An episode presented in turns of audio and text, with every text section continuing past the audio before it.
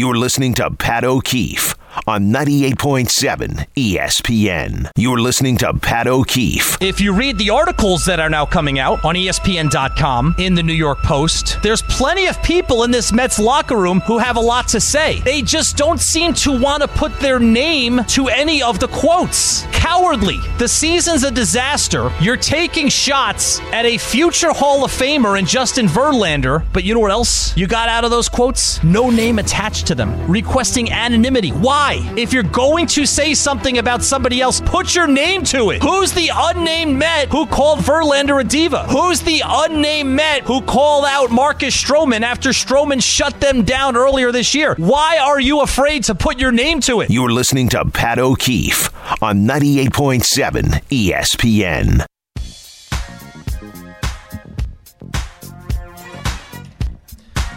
All right, as we continue along on this beautiful Sunday morning, we transition. Well, we'll transition from one problem to another. A lot of Mets talk in the first hour.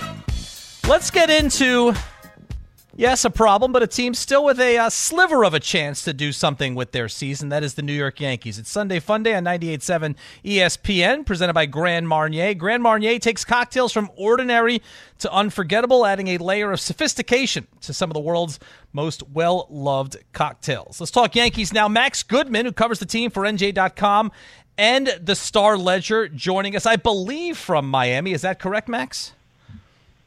Yes, sir. I'm here uh, outside Depot Park. Pat, how are you? I'm doing well. Great to spend some time with you this morning. Uh, interested to get your insight on on what's going on, and, and, we'll start with what you wrote. And I just saw you posted a little while ago after another feeble performance by the offense yesterday, Max. And it's interesting because the way you phrase it, and I completely agree, on a team that's starting rotation essentially consists of a Cy Young candidate and a solid pitcher in Clarke Schmidt and nothing else. That somehow is not their biggest problem. After yesterday, their biggest problem continues to be their offense, Max. Absolutely. The the rotation is in shambles. They've lost so many big key pitchers. I, I look back to the uh, the graphic that Yes Network put um, on TV back in spring training, showing their starting five with you know Severino, Montas, uh, Rodon, and, and Cortes, and, and Cole, of course. And and really Cole has been the only one that's worked out from that group. Um, they are now playing music outside the ballpark. I mean, uh, oh, maybe not. Okay. Um, but yeah, you know, the the offense has been uh, an issue for them really all season, right? And and they've gone through their their lumps, their highs and lows. They've been a better team when they've had Aaron Judge out there, but it's a it's a ball club that's reliant on their best player. And other than some you know, flashes from Anthony Volpe and some hot stretches every once in a while from a Giancarlo Stanton or, or a DJ LeMahieu. Some of the role players have contributed, but really overall, it's just that's been the the part of this team that's that's holding them back. And I look back to last offseason, right? Uh, that was the reason why they didn't beat the Astros in the playoffs, the offense, and yet they didn't go out and address it. So I, I think that that should be priority number one going into this offseason. Max, when Judge came back in Baltimore a couple of weeks ago, it seemed immediately like it was a different team. They were pitching around him, but he was still getting on base. And it just seemed like he gave the rest of the lineup more confidence that he was there. But but unfortunately for the Yankees through the series in Chicago, through this series in Miami, it continues to be more of the same. I don't think that the return of Judge has had the same impact that everybody was hoping it would. You know, we were kind of sitting back all summer saying, well, hold the fort until Judge gets back. And he's come back, Max, and they basically continue to run in place.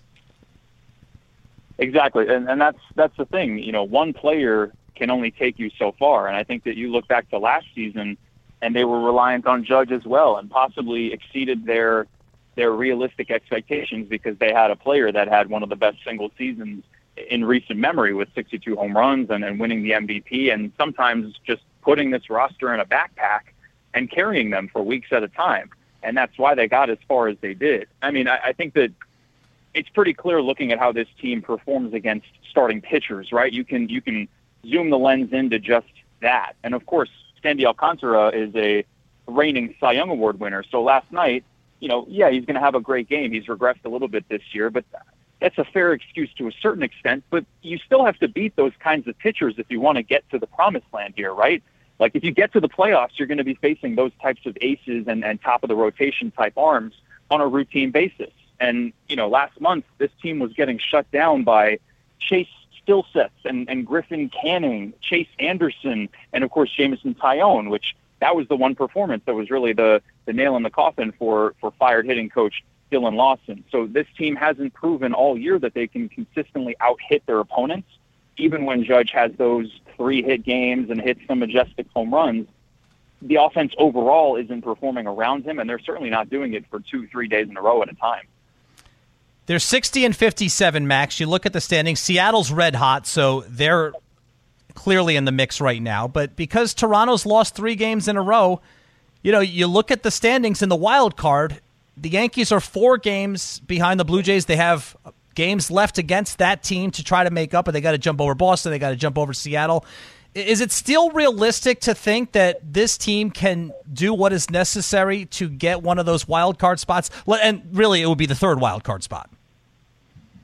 Absolutely. I think it's going to come down to Toronto, Seattle, and New York for that third and final spot. And as much as you can really rip this organization into what we've seen so far this year, and they deserve criticism top to bottom. But at the end of the day, they, they totally can make the playoffs if they get hot at the right time right now.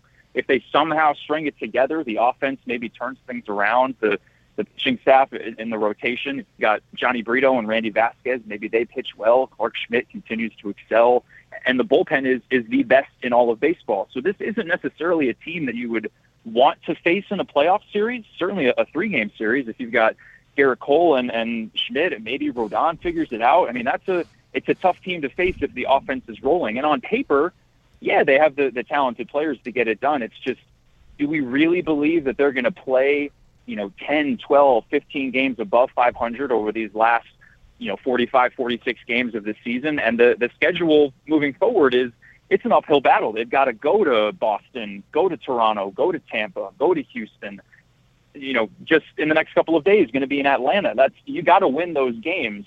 So as as Boone likes to say, and I know it's infuriating for this fan base, but the Yankees do to a certain extent hold the pen here, and and it is in front of them, right? Because they can sort of control their own destiny if they play really well the rest of the way. I think they will get that third spot, as much as the odds are very much against them. But that doesn't mean that they're going to go deep and, and, and win a World Series, right? You know, maybe the AL is open, but it would take quite a reversal across the board for this roster to get deep into October and just to make it to the playoffs alone. Max Goodman covers the Yanks for NJ.com and the Star Ledger. Joining us this morning from Miami, it's the rubber match of the three game series between the Yanks and the Marlins. And the Yankees essentially have to win this game because Gerrit Cole is pitching. And for the rest of the season, when Gerrit Cole pitches, you have to win this game. And that leads me into my next question the rotation. Cole is probably, especially with McClanahan out, I would say the front runner to win the Cy Young Award this year. He's been fantastic. Clarke Schmidt, I think, after a rocky start, has given the Yankees everything they could have hoped for and more. But talk to me in the immediate future, Max, about the rest of the Yankees rotation beyond those two guys. Right. We hinted at it a little earlier. You know, we're not going to see Frankie Montas the rest of the way. I think Luis Severino's days are numbered as much as he is penciled in to start on Tuesday against the Braves, and we'll see how that goes. You know, worst ERA in the big leagues for Severino, best offense and most high octane World Series caliber lineup playing against him. So, so that could get ugly, or maybe he turns it around. You never know.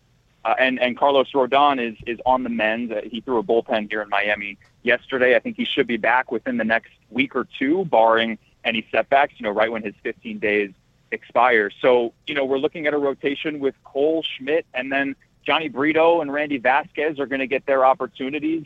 We might even start to see Michael King get a little bit of of work. He's stretching out to to be used in more of a starter's role, and it's it's just all hands on deck, right? I mean, they went out and they traded for Keynan Middleton at the deadline, and they got Jonathan Loáisiga back from the injured list. So that bullpen is is tremendous, and it's like Thanos adding another infinity infinity stone because they already have the best ERA, but they've added a couple more high leverage arms back there. So I think we'll see a lot of moving and shaking by uh by Aaron Boone in terms of maybe using openers like they've done the last few days, or going to the bullpen earlier if those young arms that I mentioned are are possibly on the ropes. But it, it's going to take a comprehensive effort to to get there because this offense isn't scoring that many runs. Right when they scored nine in the the series opener here in Miami, it was a it was a rare outburst, and then of course they they snapped back to reality with one the next night. Randy Vasquez has pitched four games so far. He's got a 1.89 ERA. I, I thought he's looked really good every time he's pitched so far. Do the Yankees possibly have something with this young pitcher? It's certainly possible. Uh, he's he's highly touted. He's been a you know a top 30 prospect for a while. Uh, off the top of my head, I think he's number 14 in the Yankees system per uh, MLB pipeline. But you look at the rotation for next year, and I, I mentioned a lot of those names. Right now, it seems like it'll be Cole, Rodon, Cortes, and Schmidt in the rotation. You know, looking ahead to opening day next year, that leaves one empty spot. And if I'm in charge of the Yankees, I'm attacking the offense and trying to make the lineup better this offseason in terms of trades and investing some money in free agency. That's not necessarily conducive to going out and signing another big name starter. As much as I think maybe they would try to go after a veteran just to have another sure thing in case injuries come down the road. I, I totally could see Randy Vasquez, you know, continuing to develop over these last couple of months, take another step forward in the winter, and if he impresses in spring training, he could he could take that last spot, right? I mean, I don't think we're going to see Domingo Germán come back from from the uh, adversity off the field with the um, alcohol abuse. So it looks like it's either Vasquez or Brito or maybe some other top prospects like a uh, Will Warren or Clayton Beeter, who are both in AAA. Maybe they can take a step forward. But I think Vasquez is, is certainly a front runner as of now. But you look ahead to next year, and as frustrating as this season has been for Yankee fans, and you acknowledge that with Boone's comments seemingly you know on repeat after every game, it's been frustrating. The the problem I see here, Max, is whether they make the playoffs this year or don't a lot of the issues that face them right now are still going to be here next year. Guys that are getting on in their careers, guys that aren't on good contracts. So as you look ahead for this Yankees team, what what is your biggest concern for the Yankees next year and beyond? Well, you hinted at it a little bit. It's the roster construction. It's the the heavy contracts that they've invested in guys that are clearly on the decline. The the Rizzos, the Stantons, the LeMahieu's, the you know Donaldson is going to be off the payroll, but that trade hasn't exactly worked out as much as Isiah Kiner-Falefa has found his own in a, in a utility role, but he's going into free agency too. So I think that there is a reason to be excited when you look at the top level of, of the farm system. You know, Everson Pereira has kind of come out of nowhere uh, in the outfield. He's he's been a top guy for a while, but he is tearing it up with uh, Scranton Wilkes-Barre right now. I think he could potentially be a, a candidate to start in left. You know, will the Yankees finally use Oswald Peraza, uh, another middle infielder that that wasn't able to play short because of Anthony Volpe, who continues to develop, but maybe he starts to, you know, carve a role for himself at second. Do the Yankees trade Gleyber Torres to to upgrade at another part of their roster if if Torres doesn't factor into the future because he's only under contract for one more season next year? So there is some talent coming up, and I think that the way that this team can take that step forward because they're not going to get out of a contract like Stanton's and, and LeMahieu's under contract for several more years. They've got to lean on that young talent because I do think that the Yankees will be apprehensive to add a ton of money this offseason because they're right up against that third and final uh, luxury tax threshold, and they don't want to go too high over that. They already have the second highest payroll in the league, and as much as you know fans want this team to go out and and make things happen, Hal Steinbrenner has invested quite a bit of money. You know, it's right up there, almost at 300 million. It's just that the product hasn't matched the the financial investment that they've made, and I think that that's a huge concern. And you can point fingers all the way from Steinbrenner to Brian Cashman to Aaron Boone to the rest of the coaching staff and, and down to the players. It's been a a failure this year, certainly if they don't make the playoffs. Uh, but they can turn it around next year. It's just they've got to make the right decisions. And they've got to hope that certain key players that are young start to develop and take those steps forward. Do you think there's a chance we could see Pereira in the majors this year? Definitely. Yeah, I think that he's playing his way to a to a roster spot, possibly a September call up when when the rosters expand. Uh, and and if anybody goes down with an injury, I feel like he's the next man up, and he might have even leapfrogged Peraza on the uh, you know Scranton shuttle depth chart in the sense that Isiah Kiner-Falefa has shown that he can play in the infield, and he's been great at third base. One of the Yankees, honestly, their their most consistent and reliable offensive contributor this entire summer, other than Gleyber Torres, which is remarkable. as it is. But Pereira's numbers, go go look him up. I mean, he's hitting like almost 350, and and he has slug and, and pop and a little bit of speed and plays good defense. Uh, it seems like he's on his way. And you know they've got the role players out there like Billy McKinney, Jake Bauers, uh, Greg Allen has barely played, so that's a situation where maybe after a certain point you would cut ties with Allen just to, to get another more stable contributor in, in, in the lineup and on the bench. But I certainly think that we can see him before the end of the year, and that was also reported by uh, SNY's Andy Martino a couple of days ago too.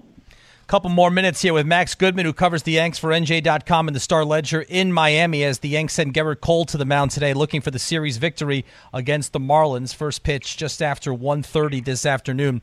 Uh, the rotation. So, do we see Cortes the rest of the season? I don't think so. Uh, he's you know he's got the same injury that he had earlier, which forced him to miss. I think it was it was two plus months, the rotator cuff strain. So right now his his diagnosis and what he told us the other day is that he's going to be shut down for the next three to four weeks. And there's only seven ish weeks left in the entire season, right? So for a starting pitcher to have a no throw for a month and then start to ramp back up, there's really no sense in rushing him back. I guess in theory, they could have him come back as a reliever and just not build him up to the pitch count that they would need him to start with. And in that sense, you know, you start with catch play, you build up to going on a mound, you throw your bullpens, you go on a rehab assignment. That's that's a, a month long process for a starter. Maybe he does it as a reliever, but you don't want to risk something further for a guy that's that's now had had you know some serious shoulder issues this entire season. So I don't think we see him again, but we do definitely see Rodon, uh, barring any setback with his hamstring. And when do you think we could see Rodon? What's realistic for his return? Well, he, he didn't even want to go on the injured list, right? He was fighting to, to pitch through this injury because it was only a, a low grade hamstring strain, and he's continued to throw. So he never shut down, and he's still, in a sense, ramping up his pitch count from the the original injury that he had. Um, so I think that he's going to come back in the 15 days. I don't remember the exact day that he went on the IL, but the plan that, that we've been told is that he'll be back as soon as his 15 days expire, and he can slot right back into the rotation. So that's a situation where I could see him taking Severino's spot, and then they would keep Vasquez and Brito in there pitching either as, as starters or openers. But we'll see how Severino does on Tuesday because the roster flexibility favors, you know, demoting Brito or Vasquez and keeping Severino around as much as he's he's struggled mightily this summer. And Max, now that we're two thirds of the way into the season, what is the general feeling on the season that Anthony Volpe has had? That's a great question, right? Because it's it's been it's been quite a bit of highs and, and quite a bit of lows. I think that when you look at his his numbers externally, you know, he's hitting just over 200. His OPS, I, I believe, is right under 700. He has 15 homers and, and 20 steals, and he's the only other rookie um, since Alfonso Soriano in, in Yankee history. Only only two rookies to have had 15 homers and 20 stolen bases. So he's he's showing the tools. He's actually been one of the best defensive shortstops in the majors as well, with 11 defensive runs saved. I think that's third in the league. Um, but he's going through his growing pains. You know, I talked to hitting coach Sean Casey the other day, and he spoke eloquently about how this is a kid that's going to be a perennial all star, but he just needs to continue to learn from those around him in this clubhouse and, and gather these experiences, taking close pitches and, and working at bats against these talented starters that he's facing. And, you know, I asked Judge the other night, how can Volpe take this to another tier? And he said, just give him a thousand at bats and he's going to be something special. So I think we're starting to see the potential and the reason why the Yankees didn't go out and sign a, a big name shortstop in free agency these last few years. They've kept that spot for him. And look, he's only 22, right? So not everybody's able to be a rookie of the year and a superstar right away. You're seeing those flashes. It's can he take the next step to make the flashes turn into just consistent um, you know glimpses of, of brilliance and, and develop into that all star you know possibly next year or, or the year after that. And lastly, Max, just give me a thought on Gerrit Cole because we're four years into his contract, and he's still not the most popular guy. I think a lot of that stems to the wild card start in Fenway Park two years ago when he didn't get out of the third inning. He's still not the most popular guy among Yankee fans, I get the sense, but four years into that contract, just give me your overall feeling on how that investment has paid off for the Yankees.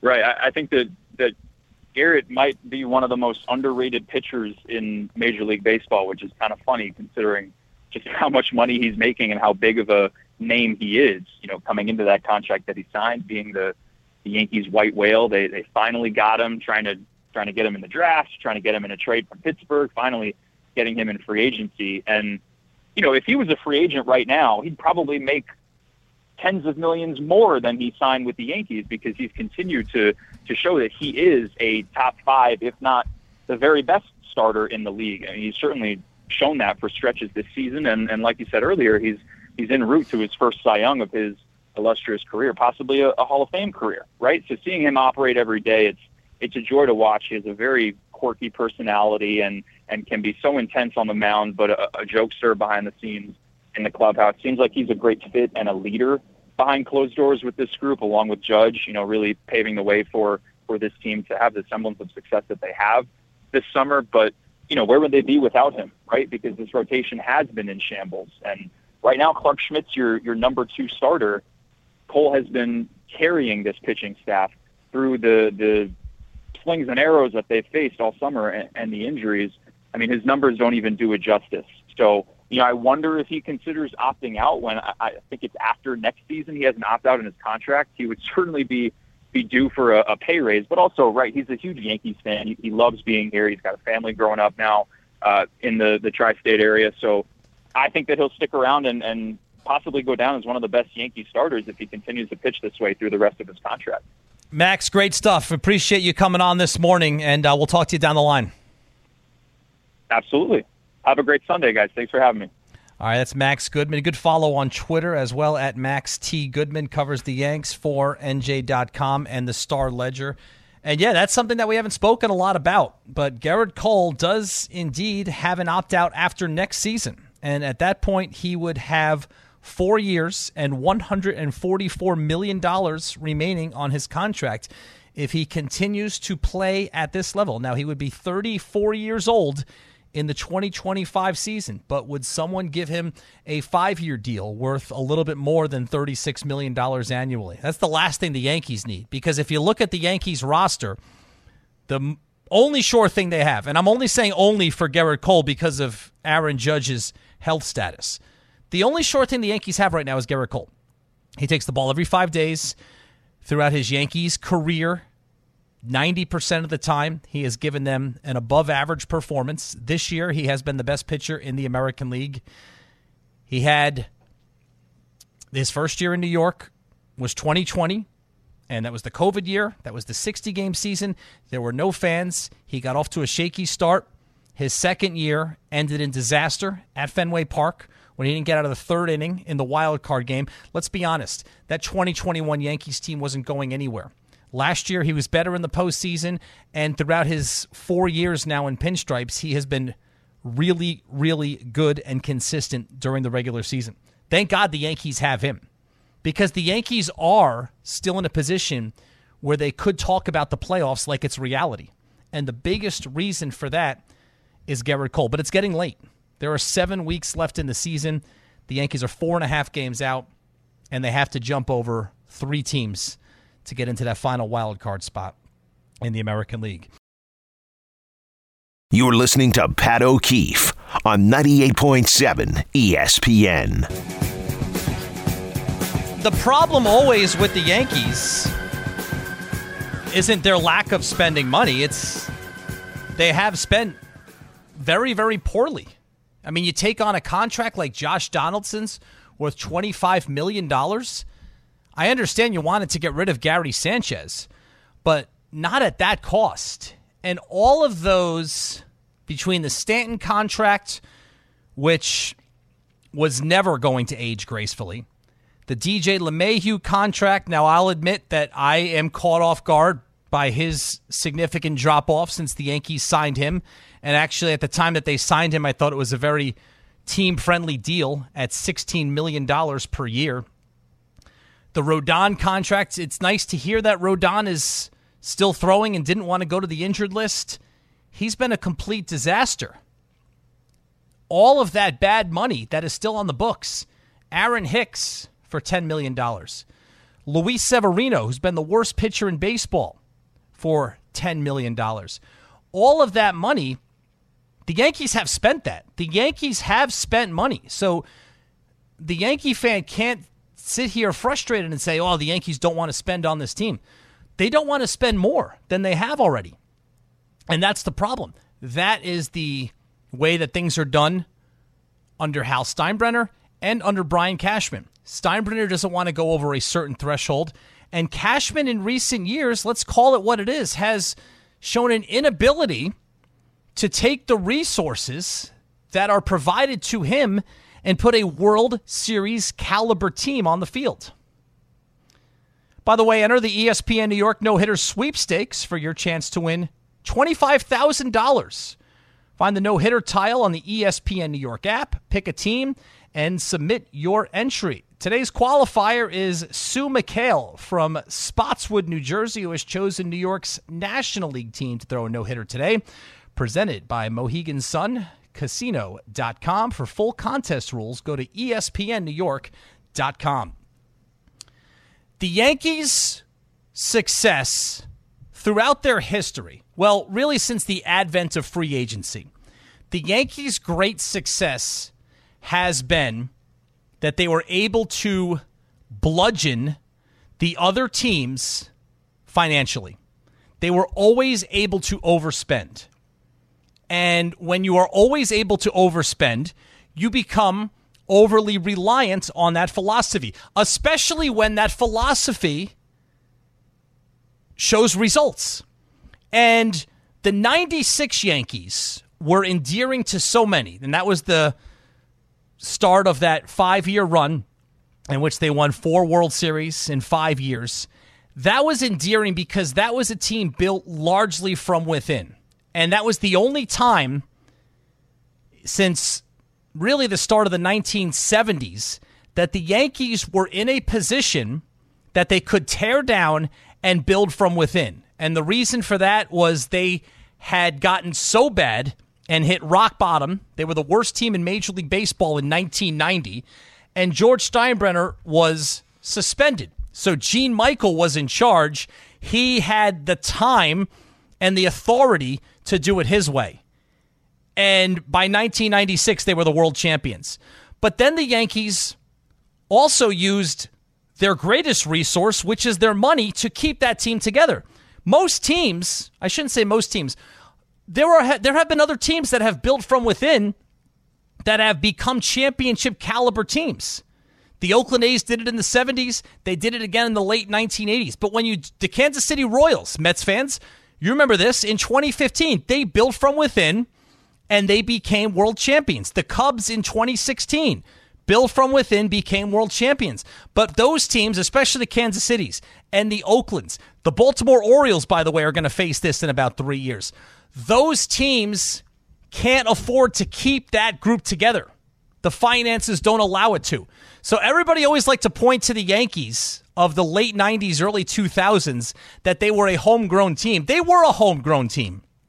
But when it came time for them to get paid, whether it was Pettitte or Jeter or Bernie or Paul O'Neill, I know O'Neill wasn't homegrown, or Posada, those Mariano, those guys stayed together because the Yankees were able to outbid everyone to hold on to their players.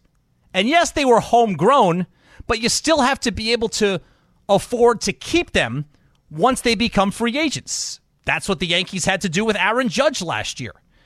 The Yankees, because that was their philosophy, overspending more financial resources than everyone else, the game is not conducive to that style of management anymore it has been evened out dramatically through the years through luxury taxes, through spending thresholds. For example, the Mets are over a certain spending threshold, the quote unquote Cohen tax. So, whatever pick they get in the draft, they've got to move back 10 spots because of overspending. So, if they get the 15th pick, they move back to the 25th pick. It makes it very difficult to win simply by outspending teams. So, how do you have to win? You have to develop. And the Yankees never learned how to develop because they never had to learn how to develop. They developed when Steinbrenner was out of the picture, when Gene Michael was running things, and they developed so well that the guys they developed during that stretch carried them to a 15 year period of prosperity. And they were able to continue to build on that success and continue outspending other teams. But the game around them while that was going on changed. And all of a sudden, if as you got into the 2010s and then 2015 and then 2020s, the Yankees' success started to erode. They used to be a championship team. Then they started just making it to the World Series. Then they started just making it to the ALCS. Then they started making it to the ALDS. And then a couple of years last decade, 2013, 2014, 2016, they actually missed the playoffs three out of four years. In 2016, they rebuilt, they reset, and they started spending money, or they continued spending money, and that got them to a point where since 2016, they have been in the playoffs every single year. But again, not the consistent success that they enjoyed a generation ago. 2017, ALCS Game 7. 2018, ALDS. 2019 ALCS Game 6, 2020 ALDS, 2021 wild card loss, 2022 swept in the ALCS. 2023 most likely out of the playoffs. They don't know how to develop from within because they've never had to develop from within. And something needs to change because they've been doing it the same way now for 25 years. They're doing it the same way, but the game is not played or run the same way as it was a generation ago. You're listening to Pat O'Keefe on 98.7 ESPN.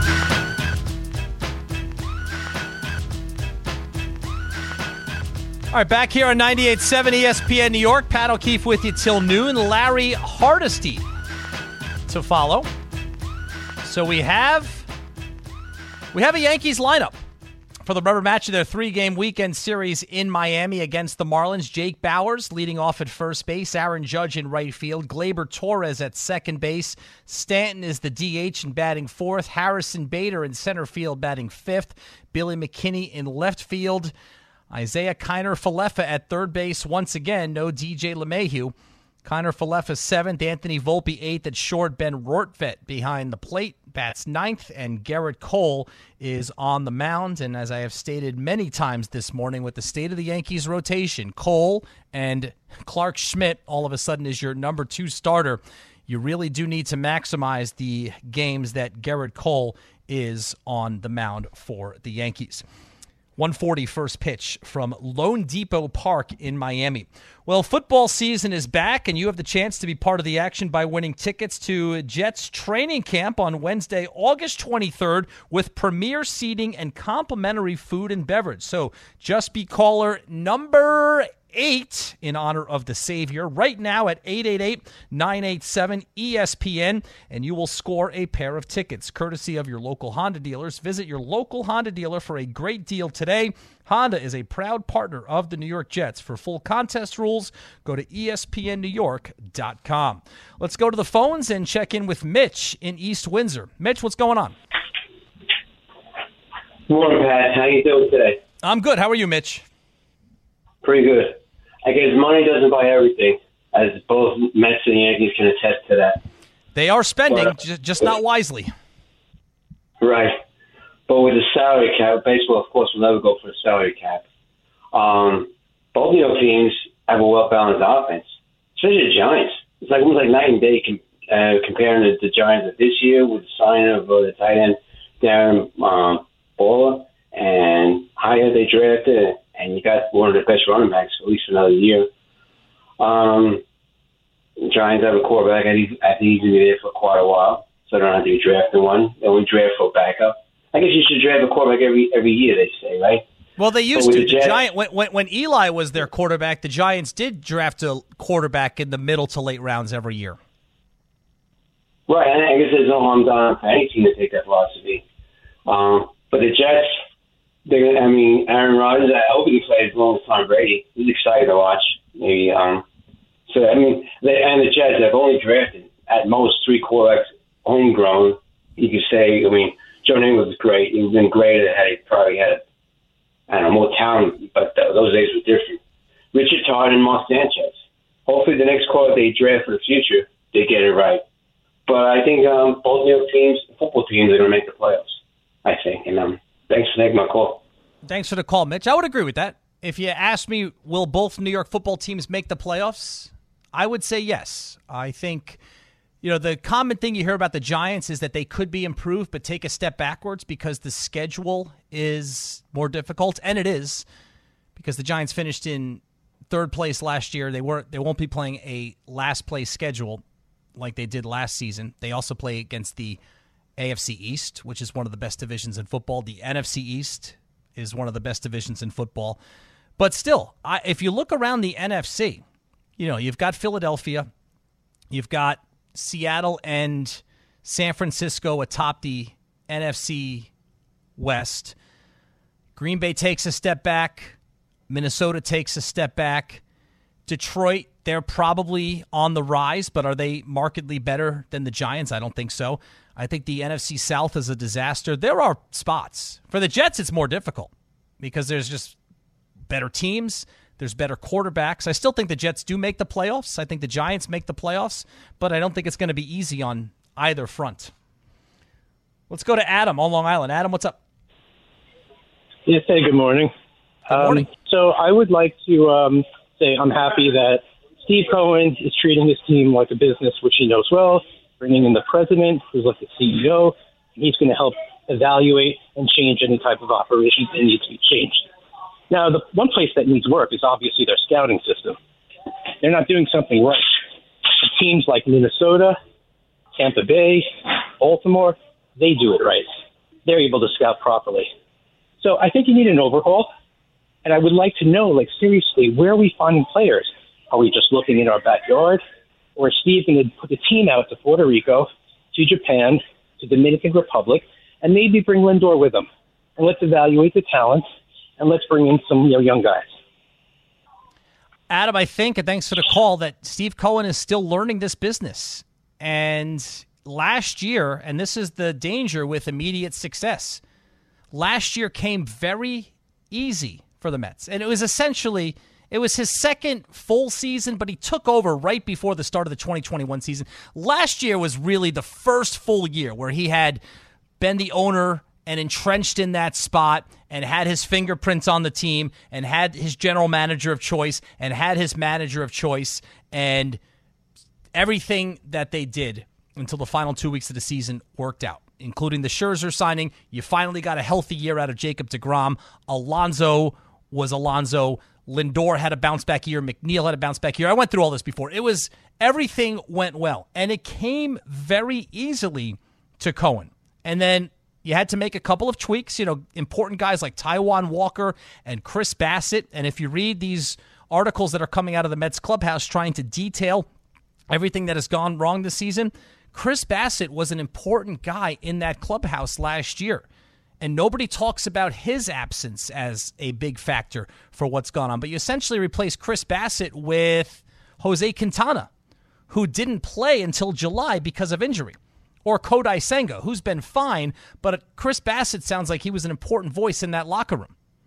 And it came so easily that Cohen thought he could just run it back and do the same thing this year. And he is now learning that spending is only half the game. You need to develop from within. You need to build an infrastructure. And in the span of 96 hours, from Robertson to Scherzer to Verlander, he got you the structure of a farm system that if 60% of those guys pan out, the Mets are going to be much better off in two years. And then you have to continue to build around that. We'll continue with this as we uh, come back on 98.7 ESPN New York. You're listening to Pat O'Keefe on 98.7 ESPN. Well, you've heard all about it. Hard Knocks is ready for takeoff. The Emmy-winning HBO original docu-series Hard Knocks Training Camp with the New York Jets is back. This season gives fans unprecedented access to the most talked about story in football. Can Robert Saleh's Jets with new four-time MVP quarterback Aaron Rodgers and a squad of emerging stars and prominent veterans become a playoff team again. Hard Knocks is now streaming with new episodes every Tuesday on Max. Congratulations, Eve Macklin of Hillsborough Township, New Jersey. She won our Jets tickets for training camp on Wednesday. Eve will be out there with her son. So, congratulations, Eve, and thank you for listening. A lot of excitement surrounding the Jets, obviously. Yesterday, uh, 27 to nothing win over the Carolina Panthers. Uh, rough first outing for the first overall pick in the draft, Bryce Young. He completed four of six passes for 21 yards. The Jets defense was dominant. Zach Wilson starting for the second straight game, looking really good for the second straight game. 14 out of 20 for 123 yards. He was sacked one time. Israel Abanikanda, who's so far the rookie out of the University of Pittsburgh, the fifth round draft pick, who's from Brooklyn, New York, Lincoln High School in Coney Island. So far this preseason, Abanikanda has been the primary ball carrier. 12 carries yesterday for 56 yards. Also, three receptions for 31 yards. Michael Carter had a couple of catches. Kenny Yeboah had a couple of catches. Jeremy Ruckert had a couple of catches. But the Jets defense was the story in this one. The defense, and let's be honest, Zach Wilson. And Wilson has become an overlooked guy. But the one thing I'll say about Zach Wilson, when you say that he's a complete bust, yes, the Jets picked him second overall two years ago. If the Jets didn't pick him second overall, I'm not saying he would have been a top three pick or a top five pick. Zach Wilson would have been a first round pick in the NFL draft by some team, even if it wasn't the Jets. So the fact that people were willing to give up on him after two years, and I think what you're seeing right now from Zach Wilson is promising. We'll hear from Zach, we'll hear from Robert Saleh, and we'll talk about the Jets next on 98.7 ESPN New York. You're listening to Pat O'Keefe on 98.7 ESPN.